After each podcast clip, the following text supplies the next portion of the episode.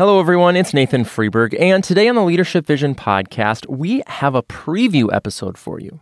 Next week, Brian and I will be back with a full length episode where we'll talk about the generative and degenerative nature of strengths. We'll define terms, give examples, and also provide you with several activities that should really help you and your team better understand how your strengths give life to you and others and also the ways in which they might suck life or drain life or basically do the opposite of what you intend them to do.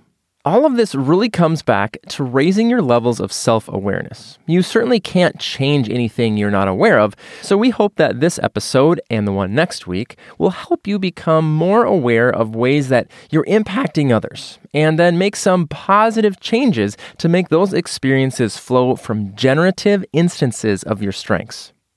Okay, now here's Brian Schubring, our founder and president, sharing what we'll be talking about to get your mind going, to get you thinking, to get you prepared to talk about this very important topic. And he's also going to give you some homework before next week to make the most out of that whole conversation and, of course, the activities. It's like a little mini masterclass on implementing your strengths. So go get your favorite note taking app or even just paper and pencil, and enjoy this episode of the Leadership Vision podcast.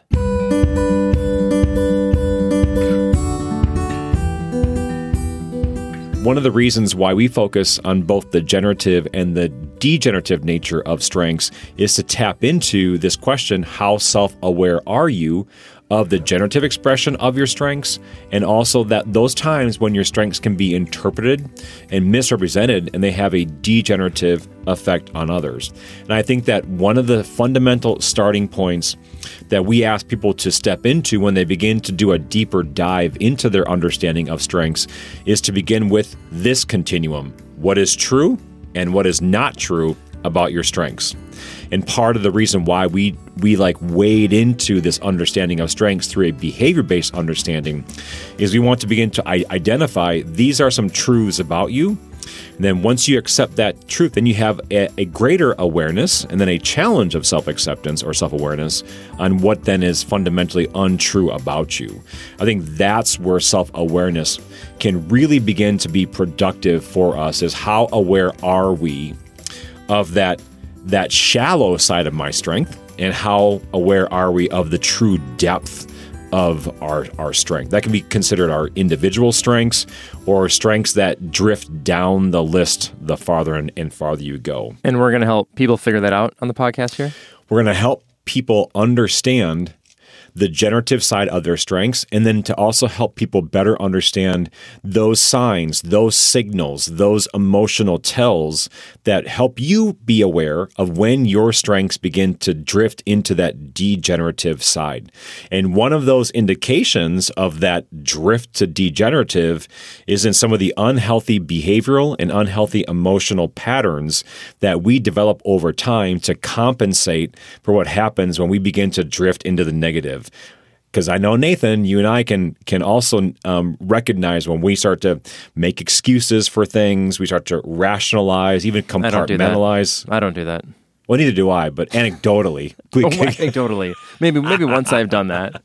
What this? I think that's where be, I'm going with this. I love it, and I think this is going to be so helpful for people. What would you? What's one?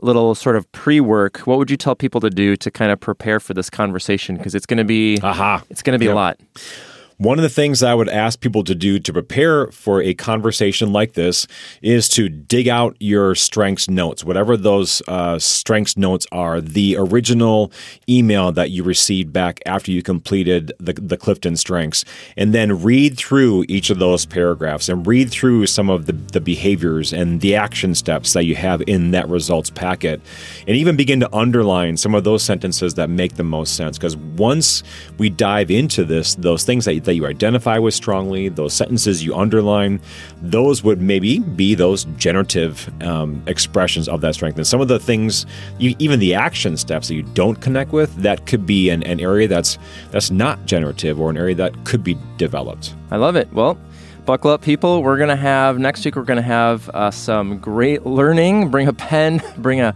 a pad of paper. And this isn't live, so I guess you can pause and go get that now and then do it. But all right, Brian, I'm really looking forward to this. Me too. All right, thanks, Nathan.